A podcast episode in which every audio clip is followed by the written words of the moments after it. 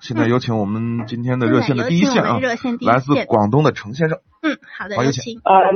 喂，你好。呃，喂，你好。你。好，呃呃，我就是想问一下，呃，我要买那个二零一六款的迪达，嗯，嗯，然后我就想咨询一下那个，呃，在论坛看到好像有那个变速箱的问题，还有烧机油的问题，好像呃，看一下能不能购买骐达是吧？啊，嗯，骐达您看的是哪个配置呢？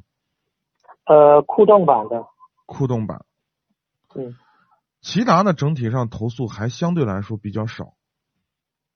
呃，但是我在论坛上看到好多都说是那个变速箱，还有呃到呃三万公里以上就会呃出现问题的。现在是这么一个状况啊，整体呢，日嗯产包括奇骏，包括这个，呃，叫轩逸啊，呃，目前呢，现在整体的这个质量稳定度不高，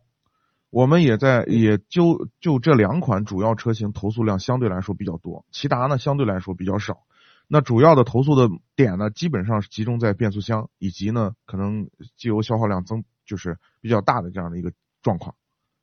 嗯，是这样那这个那如果车现在投不对呃，但是这款建不车建议呢，购买？但是这款车呢，就目前来说，我们收到的投诉相对来说较少，也主要是因为目前呢，现在其这个日产呢，可能主要的销量在 SUV 上，轿车的销量并不是特别大。嗯啊，那然后现在这款值不车值得购买呢这，款我建议呢是这样，就是如果你你有担心的话，我也不主张你去买这款车。你你不妨的话，你去根据你的预算，你可以看看其他的车型。哦，因为嗯我就想买一个十万左右的车，有什么车推荐的？十万嗯，还是要自动挡是吧？啊，嗯，十万呢，你主要可以看一下就是丰田、本田的这些经济型小车，基本上变速箱以及的质量的稳定度都要比日产要高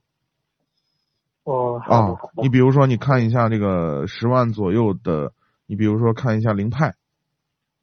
嗯，啊，然后看一下比如说呃这个智享哦，啊、致炫啊这一类车都是可以的嗯，好吧好的，好的，啊。嗯嗯，好的，好嘞谢谢你嗯啊，好，再见，嗯，拜拜。